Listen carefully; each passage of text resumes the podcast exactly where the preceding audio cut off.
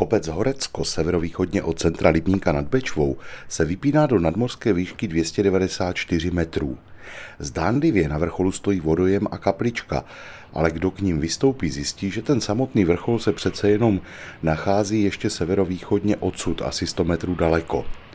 Přesto je toto místo jedním z nejvyšších bodů údolí Bečvy vůbec. Do jeho úbočí se šplhá zahrádkářská osada a kousek od vrcholu jej protíná silniční obchvat města. Ti, co sem vystoupí mimo jiné, získají také dojem, že toto místo patří spíše k Trnávce, malé vesnici ležící na úpatí kopce, neboť vrchol je od města oddělený zmíněnou silnicí a také železniční tratí někdejší severní dráhy císaře Ferdinanda. Přesto je Horecko nedílnou součástí Lipníku nad Bečvou. Jí zmíněná kaple je dnes nejvýznamnější stavbou na tomto místě.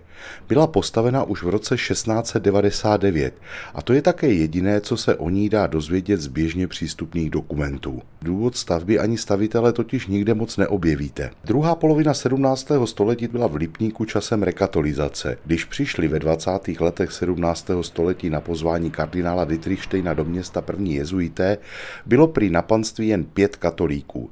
Do konce tohoto století se situace měla výrazně změnit a stavbu kaple tedy můžeme brát také jako důkaz dokončené rekatolizace lipenského panství. Kdo ji však postavil? Období konce 17. století je v roli správce farnosti Lipník nad Bečvou časem působení lipenského rodáka Jiřího Balšánka. Ten byl ustaven do úřadu v roce 1686 a během svého působení vybudoval mnoho církevních staveb. Zmiňme například kapli svaté Barbory, kapli svatého Josefa u pošty, kapli svatého Petra na Hřbitově, ale rozšířil také kapli Pany Marie, nechal postavit mariánský Královský sloup na náměstí a zřídil a mnohými nadacemi vybavil také chudobinec svaté Alžběty.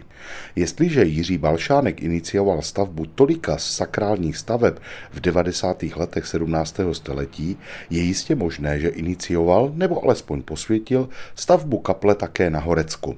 Proč by ale právě tady měla vzniknout sakrální stavba? Odpověď musíme hledat ve starších mapách. Dnes totiž moderní silnice vrchol kopce míjejí.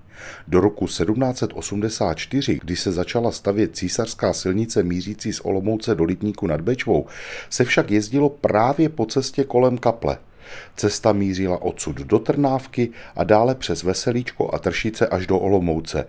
Byla to jedna z nejstarších vozových tras, které se v kraji nacházely. A právě na nejvyšším bodě této trasy, na kopci Horecko, kam se povozy těžce škrábaly, byla vybudována kaple. Pro barokního člověka to totiž bylo významné místo a tak ta stavba najednou dostává smysl. Už na počátku 19. století se však cesta změnila v pouhou polní trať a doprava se přesunula na již zmíněnou císařskou silnici.